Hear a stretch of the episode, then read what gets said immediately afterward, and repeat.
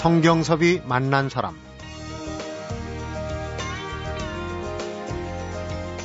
요즘 산에 가면 여름에는 보이지 않던 하늘이 보입니다. 여름에는 무성한 잎으로 가려 보이지 않던 하늘이 잎을 떨구고 앙상해진 나무 탓에 아주 환하게 보이죠. 돈 걱정, 자식 걱정, 건강 걱정, 그리고 무언가 막막하고 두려운 것들로 짓눌리는 가슴도 주말에는 낙엽처럼 떨치고 겨울숲처럼 만들어 보셨으면 어떨까 합니다. 성경섭이 만난 사람, 오늘은 김성수 문화평론가와 장석주 시인을 만나봅니다.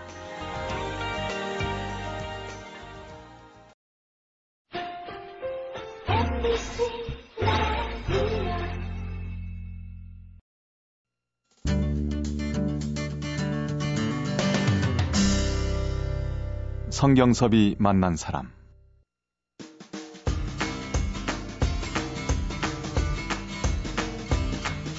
김성수 씨 어서 오십시오. 안녕하세요. 김성수입니다. 문학의 마당발 예. 문화평론가 김성수 씨.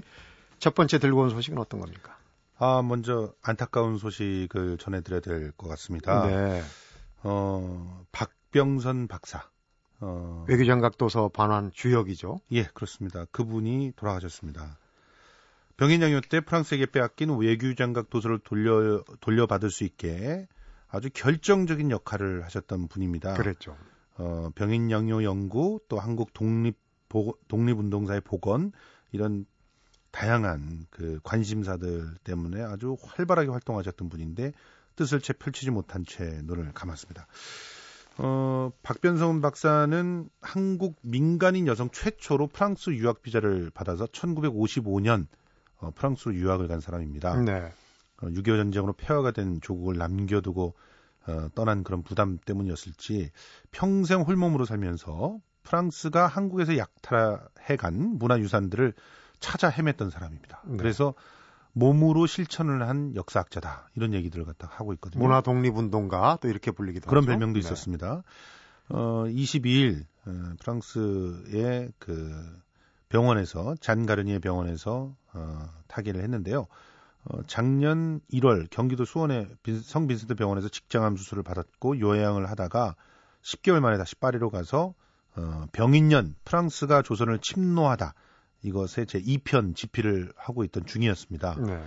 어, 병세가 많이 호전됐다고 생각이 돼서 지난 6월에 외교장갑 귀한 환영 행사 참석자 서울을 방문했거든요. 그랬었죠. 이 방문하면서 여기서 이제 그 어, 조선 독립운동 사를 다시 그 좀 재조명하겠다 어, 그런 어, 포부까지도 밝혔었는데 네. 어, 파리로 가신 다음에 갑자기 병세가 악화됐어요. 그래서 두 번이나 수술을 받았고 결국은 상태가 호전되지 않은 상태에서 돌아가시고 말았습니다. 어, 유언은 병인년 프랑스가 조선을 침노하다 이 편의 저수를 좀 마무리해 달라 이런 말을 유언으로 남겼다니까 돌아가시면서도 네. 우리 역사에 대한 걱정을 하면서 돌아가신 그러니까 그런 끝까지 본인 걱정은 안 하고 예, 대한민국의 역사를 되찾는 일 걱정을 하셨군요. 예, 이 편은 그러면 어떻게 마무리 작업이 쉽지만 않아 보이는데요. 예, 그렇습니다. 사실 이 자료들을 다 공유한다고 해도 이 에, 그 사람 어떤 학자라고 하면 그 학자 자체가 사실은 어, 데이터 뱅크거든요. 그러니까 역사는 예, 역사 학자의 시각이라고도 하잖아요. 맞습니다. 그런데 그 사람이 사라져버린 상태니까 과연 어, 이 편이 제대로 나올 수 있을지 1편과 어, 같은 논지를 가지면서 이 편이 완성될 수 있을지가 참 걱정이 됩니다. 네. 박병선 박사는 뭐 앞서서 문화독립운동가 뭐 이런 여러 가지 별명이 많지만은 꼭 짚고 넘어가야 될 게 직지대모라는 별명 아닙니까? 직지. 그렇습니다. 어, 파리의 소르본 대학에서 석박사를 마친 다음에 프랑스 국립도서관 사서로 일했어요. 근데 여기서 직지 심체 요조를 발견한 거예요. 그러면 이제 대부분 이제 학자들은 발견했다고 하고 자기 논문 쓰고 말 텐데 이분은 어 이게 그 겉으로 나올 수 있도록 바깥으로 나올 수 있도록 어 그 전시회에서 소개를 합니다. 네. 그래서 그 소개를 한 것으로 어, 상을 받기도 하죠. 그러면서 이제 전 세계에 직지심체 요절이라고 하는 그런 책이 있고 이 책이 금속 활자로 찍혀진 책이라고 하는 걸 입증을 하는 거죠. 어. 어, 이 공로로 어, 그 프랑스에서도 상을 받았고 어, 그리고 그 이후에 79년에는요. 외교 장각 도서를 또 발견을 합니다. 음. 그래서 이거를 고국으로 돌아올 수 있게 에, 계속 그 노력을 했는데 오죽 이 외교 장각 도서를 갖다가 거기에 파묻혀가지고 그걸 다 일일이 조사를 했어요. 한 무슨 첫 번째 장에 뭐가 있고 두 번째 장에 뭐가 있고 그 그림은 어떤 식으로 그러니까 말로 다 네. 그거를 저, 조사를 한 거예요. 왜냐하면 그걸 눈으로 갖고 이렇게- 나오지 못하니까. 예, 갖고 나오지 못하니까 그렇게 정리를 해가지고 어, 하다 보니까 도서관 직원들이 뭐라고 불렀냐면 이 외교장각 도서가 파란색 껍질이거든요. 네. 그러니까 파란 책 속에 묻혀 사는 여자. 어허. 이런 식으로 표현을 했다고 합니다. 아무튼 어, 이 외교장각 도서가 이 박병선 박사의 노력이 없었다면은 돌아올 수 없었는데 이게 대여 형식으로 돌아왔잖아요. 그렇죠. 이것도 굉장히 안타까워했거든요. 이걸 반환을 받아야 되는데 왜 대여를 하느냐? 사실은 직지심체 요절을 그 발견해서 어, 전 세계에 알릴 때 우리나라 그 정부 문화부 도와준 거 하나도 없습니다. 직지심체 요절이 오로지 이 박병선이라고 하는 사람에 의해서 전 세계에 우리나라가 그 금속활자를 최초로 사용했다라고 하는 것을 입증시켰는데 순전히 개인의, 개인의 힘으로. 힘이었어요. 그리고 이 외교장각 도서도 프랑스 여기 있다라고 하는 걸 알린 사람도 박병선 박사였고 그리고 이걸 반환받을 수 있, 있게끔 어 민간 작업을 해준 것도 박병선 박사였습니다. 이게 거의 반환받을 수 있을 만큼 90%가 될, 된 이후에야 우리나라 정부에서 정부에서 내고 그, 그 과정이 굉장히 어려 고생을 많이 하셨다고 그래요. 그렇죠. 그런데 그 고생은 다 이분이 하시고 이제 반환을 받아야 되는데 대여 형식으로 받으면서 실질상 반환이다라고 하는 사실상 반환 이런 얘기 참 많이 쓰시는데 네. 예, 그런 상황이 됐죠. 굉장히 안타깝습니다. 한국 독립운동사 재발견에도 역할이 컸다는 주장도 있던데 오랫동안 이제 고국을 방문할 수 없었던 숨겨진 사연도 여기에 얽혀 있네요. 예, 67년도에 동백림 사건이 발생하죠. 그때 어, 이분도 연관이 된 상황이었어요. 그러니까 이때 당시 동백림 사건이 얼마나 엉터리였는지도 이제 다 드러나는 것인데 네. 사실 이분이 계속 그렇게 왜 그 어떻게 보면 우리의 역사를 재조명하는 그런 활동들을 하는 어 그 유학생이었는데 어 그런 유학생들을 묶어서 간첩이라고 이렇게 그 조작을 한 사건이거든요. 네. 근데 이 사건 때문에 오랫동안 우리나라에 방문하기 어려웠고 프랑스로 귀화를 해버리는 선택을 하기도 했습니다. 그래서 어. 엄밀하게 말하면 이게 한국 사람이 아닙니다 지금. 어, 그렇기 때문에 이제 국립묘지에 안장하겠다라는 그런 그 방안이 나왔을 때 이제 문제가 좀 있다 이런 지적을 또 받고 있는 상황이에요. 그런데 뭐 국립묘지에 안장 자격이 없는 분들이 안장돼 있다는 논란도 상당히 그럼요. 이런, 이런 분들이 갈 자리 아니겠어요? 당연하죠. 그래, 그래서 에, 결과적으로 이제 국립묘지에 안장이 될 것 같긴 한데요. 좀 앞으로도 좀 상황을 봐야 되겠고 이분이 최근 들어서까지 맨 마지막으로 그 심혈을 기울였던 작업 중에 하나가 뭐였냐면 한국 독립운동사의 복원인데 어 그 김규식 선생이 그 파리에 가가지고 파리 구구에서 대한민국 임시정부를 차리고 외교 활동을 했었거든요. 네. 그거를 다 발견해가지고 집주인의 반대에도 대사관과 협력해가지고 어 우리가 현판을 걸어서 그 관리할 수 있게끔 만들어 놓은 것도 박병선 박사였는데 어, 이런 그 작업들을 통해 가지고 우리 독립운동사의 숨겨진 부분들을 복원해야 된다고 계속 주장을 했던 분입니다. 아무튼 어, 지금 어, 박 박사의 시신 어, 그 어, 연결식이 지금 프랑스 파리 7구에 소재한 외방 선교회에서 지금 진행이 됐고요. 네. 그리고 우리는 지금 빈소를 파리 현재 한국문화원하고 국립중앙박물관 기획 전시실에 마련을 했습니다. 시간 나시는 분들 한 번씩 들려주시면 좋겠습니다. 네. 두 번째 소식도 한마디로 어처구니 없는 소식이네요. 지금 끝없는 갈등 속에 망가지고 있는 국보가 있습니다. 285호 반구대 안각하입니다. 네. 어, 울산 사연댐으로 인해서 침수되어 있는 상황이죠. 그래서 침수된 이후로 그 물 안에 들어가 있는 부분들이 계속 마모가 돼가지고 네. 어, 이미 꽤 많은 부분이 유실됐다는 그런 분석들이 나오고 있는 상황인데 이게 이제 여론이 안 좋아지니까 유로를 변경해서 어, 방구대 안각화를 보존하겠다고 울산시가 대책을 만들어냈거든요. 물기를 바꾼다. 물기를 이렇게 바꾼다는 거죠. 댐을 허물 수는 없다. 음. 물이 우리는 청정한 물이 필요하다. 네. 대신 유로를 바꿔서 이쪽으로 어, 잠기는 걸 좀 바꿔보겠다 이런 얘기인데 이것을 가지고 이제 또 어, 굉장히 그 어, 민간 단체에서는 반대를 하고 있는 그런 상황입니다.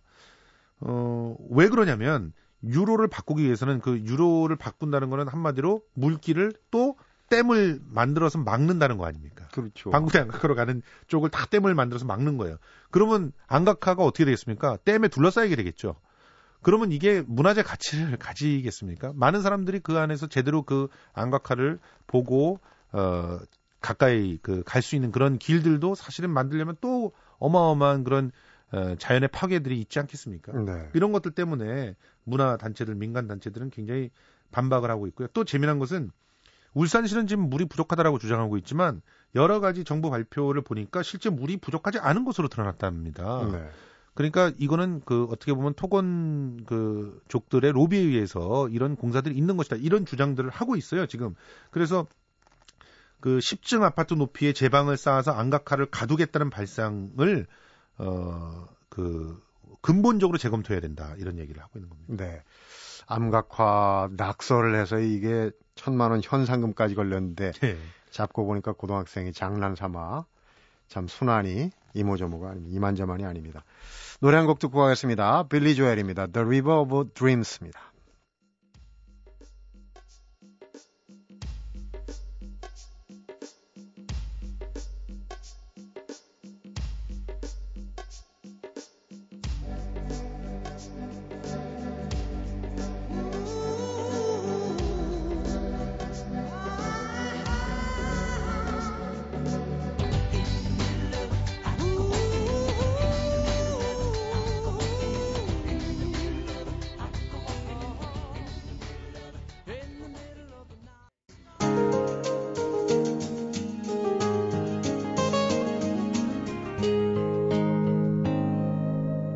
성경섭이 만난 사람.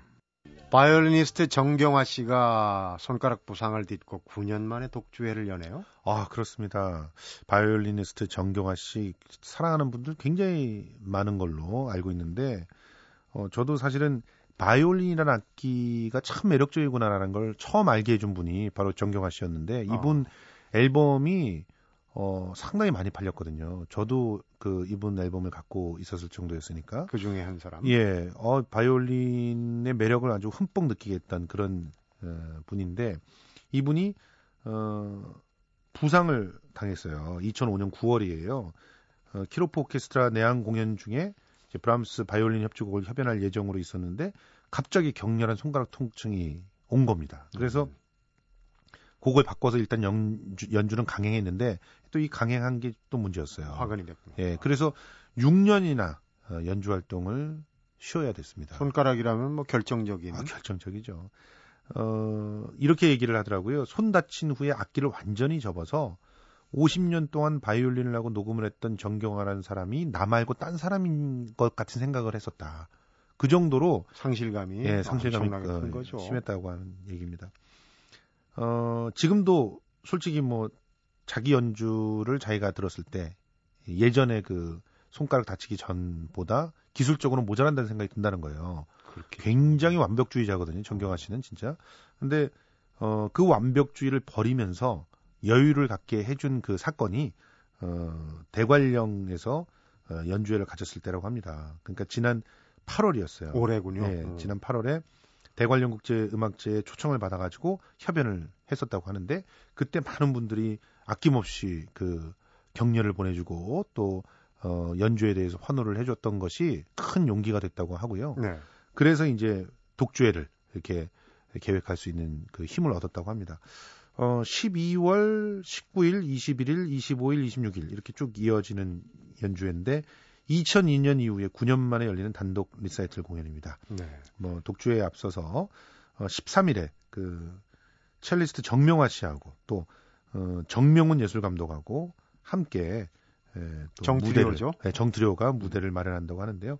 어, 기대해 볼 만한 무대가 되지 않을까 이런 생각이 네, 듭니다. 손가락 다친 거 말고도 지난 몇 년간 참 아픔이 많았어요. 그렇죠. 언니도 어, 자꾸 했고 무엇보다도 지난 5월에는 또 그 어머니 얼마나 훌륭하시고 유명하신 분입니까? 그렇죠. 이원수 교사도 사실은 이분 책을 갖다가 뭐 아마 안 읽어보신 부모님들이 거의 없으실걸요. 그 정트리오를 키워낸 영재교육. 그 영재교육의 뭐 대표적인 네. 예, 굉장히 인기가 있었던 책이었습니다. 또 심지어는 이제 녹음 스튜디오를 그 데뷔 음반 이후에 계속 지켜줬던 어, 그 프로듀서가 있어요. 네. 크리스토퍼 레이번 씨라고 아주 명반을 많이 만든 어, 정경화 씨하고 정말 클래식 역사에 남을 명반을 많이 만든 그런 그 프로듀서인데 이분도 2007년에 에, 유명을 달리했습니다. 그렇죠. 그러니까 손가락 다친 이후에 그야말로 온갖 불행이 다 닥쳐왔었던 건데 어, 이렇게 또 불행을 뒤들 수 있는 그런 힘을 얻게 됐다니 참 다행이라고 생각이 들고요. 네. 이번 공연 연주곡들이 그분들과 관련된 곡들로 이루어진다고 하니까 어, 기대를 해볼 만한 그런 무대가 되지 않을까 네. 생각을 합니다. 이원숙 여사 얘기 나왔으니까 뭐 아르바이트를 미국에서 해서 하루 1달러씩 벌어가지고 예. 아들 명훈 씨의 피아노를 사줬다. 맞습니다. 아주 일화도 있고 어, 볼만한 전시회 소식 끝으로 좀 정리해 주시죠. 예, 외국 사진 작가들의 개인전이 특별히 눈길을 끌고 있는데요.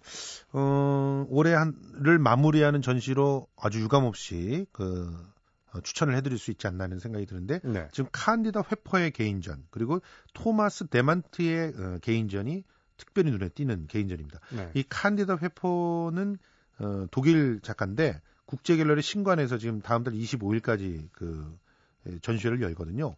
근데 독일 베를린의 노이에 미술관이라고 있어요. 근데 이 노이에 미술관이 1841년부터 1859년까지 18년 동안이나 지은 작품인데 네. 프로시안 건축 양식의 기념비적 공간이라고 얘기되는 곳입니다. 그래서 이 곳 구석구석을 사진에 담았는데 아 그야말로 역사와 또 눈앞에 현존하는 그런 건물과 그리고 사진을 통해서 바라본 새로운 작가의 시각이 어우러진 그런 걸작들을 만나보실 수 있는 기회입니다. 네. 12점 있고 또 2010년에 제작한 수도원 시리즈 공개된다고 하고요.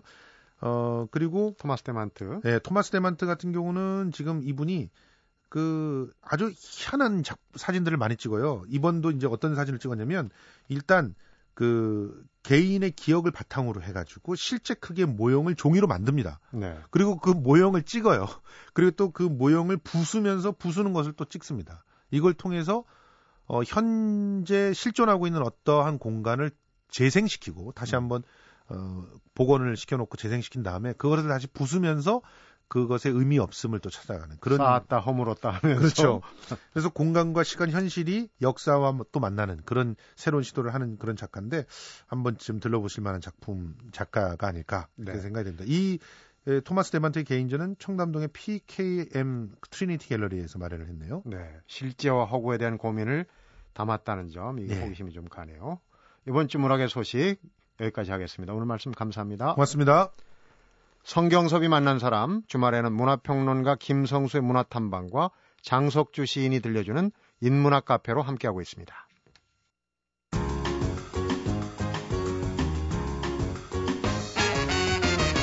성경섭이 만난 사람. 어서 오십시오. 장석주 시인과 함께하는 인문학 카페입니다. 안녕하세요. 안녕하십니까. 네. 오늘 인문학 카페 소개받을 책 제목을 보니까 잘 사는 것보다 인간답게 사는 것 이런 생각이 드네요. 네, 그렇습니다. 그 자본주의는 성숙하는데 그 자본주의 사회 속에 사는 개개인들의 삶은 에, 나날이 힘들어지고 또 가난해지고 네. 어, 왜 그런가 사람들은 그런데 의문을 에, 제기하죠. 네. 그리고 또 최근에 뭐 현상이 월가에서 그 1%의 부를 장악한 사람들에 대항한 99% 빈자들의 어떤 데모, 반란 이런 음. 것들이 또 화제가 되기도 했는데 네. 그 현대적인 그 이 사회를 에, 이 관찰하고 또 연구하는 사회학자들은 특히 그 중에 이제 그 오늘 제가 소개하려고 하는 그 지금은투 바우만이라는 이, 이 사람은 네. 에, 우리 삶이 쓰레기가 되고 있다. 네. 그래서 어, 쓰레기가 되는 삶들이라는 책을 펴내기도 했거든요. 제목이 독특해요. 쓰레기가 되는 삶들. 네. 굉장히 도발적인 제목이죠. 도발적이네요. 네.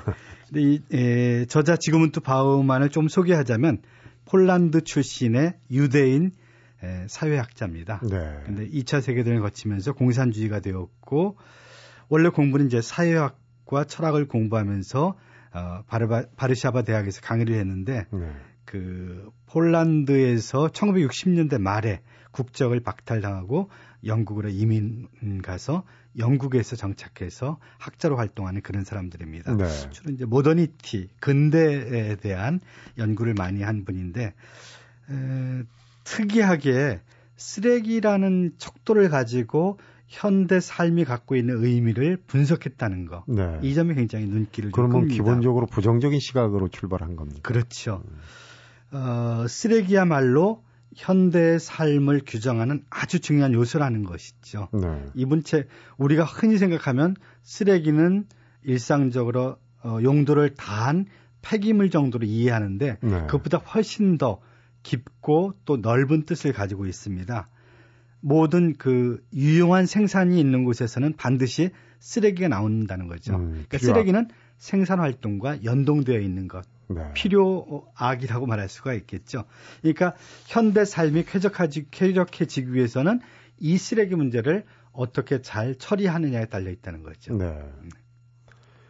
그 얼마 전에 쓰레기 얘기하니까 개그맨이 네. 어, 유행시킨 뭐 이상한 비틀은 발음으로 뭐 슈렉 뭐 이런 거 있었지 않습니까? 네. 어, 근데 어 이게 쓰레기 하면 우리가 통상 떠올리는 거는 인간 쓰레기, 네. 뭐 몹쓸 뭐 이런 쪽으로 의미하는데 말이죠. 네. 그런 거하고도 연관이 있나 뭐. 그렇지, 맞습니다. 네. 이거는 단지, 그러니까 우리가 그 써서 그 용도를 다 하고 버려서 쓰레기가 되는 것이 아니라 네. 독특한 관점이 쓰레기장으로 향하기 때문에 쓰레기가 된다는 관점이거든요. 음. 그리고 어, 필연적으로 살면은 쓰레기가 발생을 하고요. 음. 근데 이제 지금 얘기했듯이 에, 어떤 물건들만이 아니라 사람들도 어, 그 사회에서 불필요한 잉여라고 낙인 찍히면 쓰레기가 된다는 거죠. 네. 그래서 어, 정치나 권력의 중요한 부분이 쓰레기와 쓰레기 아닌 것을 분별하고 쓰레기를 어떻게 에, 적정한 수준에서 처리하느냐 이것이 상당히 중요한 문제라는 거죠. 네. 그러니까 이것은 상당히 그 인권적인 잣대로 보면은 반인권적이고 반윤리적인 음, 문제죠. 네. 그런데 본인이 정말 그 자의적으로 어떤 어, 인간 쓰레기적인 어떤 그 뭐 삶을 살아는 사람도 있겠지만은 타에 의해서 특히 이제 우리 뭐 물질 문명 얘기를 하면서 멀리 볼 거 없이 우리 사회에서도 사실은 본인이 loser라고 표현되는 그런 네. 쓰레기 어떤 어 개념들이 나오거든요. 본의 맞습니다. 아닌. 네. 네. 그런 부분에 대한 어떤 뭐 성찰이랄지 이런 것도 그러니까 아, 그거는 이제 에, 자기 자신의 능력이나 인성의 문제가 아니고 그 사회나 권력이 너는 쓰레기다라고 규정하는 순간 그 사람이 갖고 있는 인격이나 잠재적 가치와 상관없이 쓰레기로 규정되어서 분류된다는 거죠. 네. 그들은 이제 대체적으로 주거가 불안정하고 또 어, 존재 자체가 악덕이라고 규정 지어지고 그래서 대부분의 이제 그런 경우 적정한 자리는 감옥이죠. 네. 감옥에 에, 갇혀서 어, 재활, 교화 혹은 재교정을 당해서 또 사회에서 이렇게 다시 예, 복귀하는 것. 네. 근데 사실은 이것은 굉장히 좀 위험한 발상인 거죠. 네. 근데 모든 자본주의 국가가 실제로 그렇게 작동되고 있다는 거죠. 왜냐하면은 에, 필요한 것보다 항상 넘치기 때문에 갖고 있는 자원보다 그 누려야 될 자원 에, 자원을 누려야 될 사람들이 넘치기 때문에 네. 이 불균형 속에서 어떤 사람들은 불가피하게 음. 잉여로 분리된다는 거죠. 수요와 그- 공급의 불일치를 그렇죠. 얘기하시는 잉여의 본질이 쓰레기라는 거죠. 어.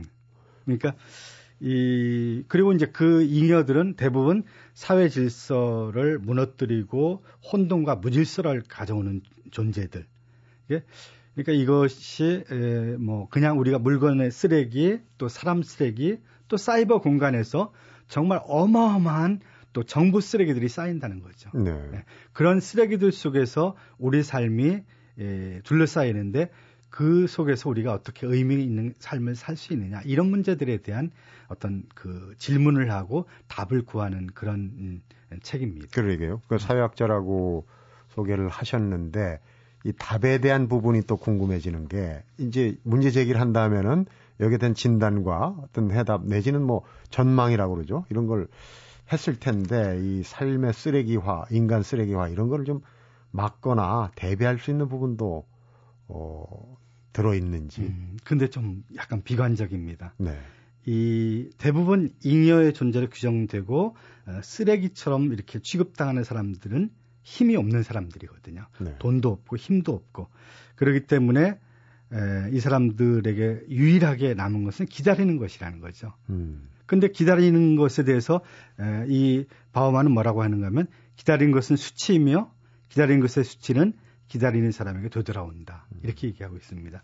그러니까 이런 쓰레기가 되는 삶에 대해서 저항할 필요가 좀 있겠죠. 음. 그것에 대해서 불만을 표시하고 좀 강렬하게 그래서 어 자본과 자원의 독점 또 어, 집단의 광기 또 뭐 어떤 불공정 무역 이런 것들이 다 우리 삶을 왜곡시키고 또 잉여로 만들어 버리는 그런 요소들이거든요. 네. 이런 것들에 대해서 우리가 그냥 가만히 앉아서 당하기보다는 뭔가 문제를 제기하고 항의하고 저항함으로써 자신의 존재감을 더 드러낼 필요가 있다는 거죠. 음. 지금 이 책을 쓴 시기하고 또 시대적인 공간적인 그런 뭐 차이는 있겠지만 어떻습니까? 이 책을 뭐 소개를 하시면서 지금 우리 사회, 어, 한국 사회에 시사하는 바가 어떤 거라고 볼 수 있을까요? 한국 사회에서 굉장히 시사하는 바가 크다고 생각합니다. 제가 이 책을 소개하는 이유는 지금 대학을 졸업한 젊은 세대들이 대학을 졸업하는 순간 신용 불량자가 되고 네. 또, 또 88, 88만 세대 뭔가 아, 주류 집단에 포용되지 못하고 주변부를 내치고 또 비정규직으로 몰리고 네. 이런 것들은 결국 자꾸 어떤 주변부 혹은 잉여적 존재로 밀려나가고 있다는 거거든요. 음. 그러니까 젊은이들이 자신의 삶에 대해서 더 어, 사회와의 관계 속에서 깊이 있게 성찰하고 지혜롭게 행동해야 될 때다. 음. 그런 면에서 이 책은 젊은이들이 꼭 한번 읽어봐야 되지 않겠는가 음. 이런 생각이 듭니다. 그러면은 이 잉여 어떤 쓰레기가 되는 그런 부분을 피하기 위해서는 기다리는 건 수치라고 하셨는데 적극적으로 대항하고 행동을 하라고 그러는데 열심히 살면은 기성세대들이 할 수 있는 얘기는 근데 이제 쓰레기가 꼭 나쁜 것만은 아니거든요. 네. 이 바오만은 뭐라고 하는가 하면 어, 쓰레기는 창조의 산파이며 또 동시에 장애물이 되는 것이다. 그러니까 매혹과 혐오라는 것을 두 가지를 다 하고 있다는 거죠. 네. 그런 면에서 그런 양면성. 그러니까 우리는 어, 낡은 것에서 새로운 것을, 나쁜 것에서 좋은 것을, 열동한 것을, 우월한 것을 추출해내는 경이로운 경험을 쓰레기를 통해서 할 수 있다는 거죠. 네. 그러니까 실제로 버려진 그 에, 휴대전화에서 그물도 추출하기도 하거든요. 네. 그러니까 쓰레기가 다 나쁜 것만은 아니라는 거죠. 그거는 창조와 생산을 위한 기반이 되는 것이기도 하다라는 거죠. 네. 그 설명을 들으면은 더 조금 어렵습니다. 어려, 어려운 내용이. 개념인데 예. 사역이 좀 어려워요. 네. 개념이 좀 어려운데 책을 정독을 한번 일독을 권해보고 싶네요. 지금. 지식사회에서 이 지금은 또 바우만에 대한 관심이 굉장히 높아지고 있고 네. 게- 거의 대부분의 저서들이 속속 한국에 번역돼 소개되고 있습니다. 그렇군요. 네. 성경섭이 만난 사람 오늘은 문화평론가 김성수 그리고 장석주 시인과 함께 일주일 동안 있었던 문화계 소식을 전해드렸습니다.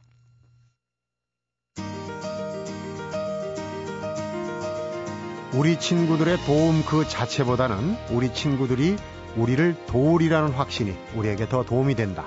바오만의 말입니다.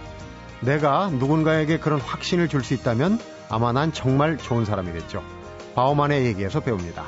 성경섭이 만난 사람 오늘은 여기까지입니다.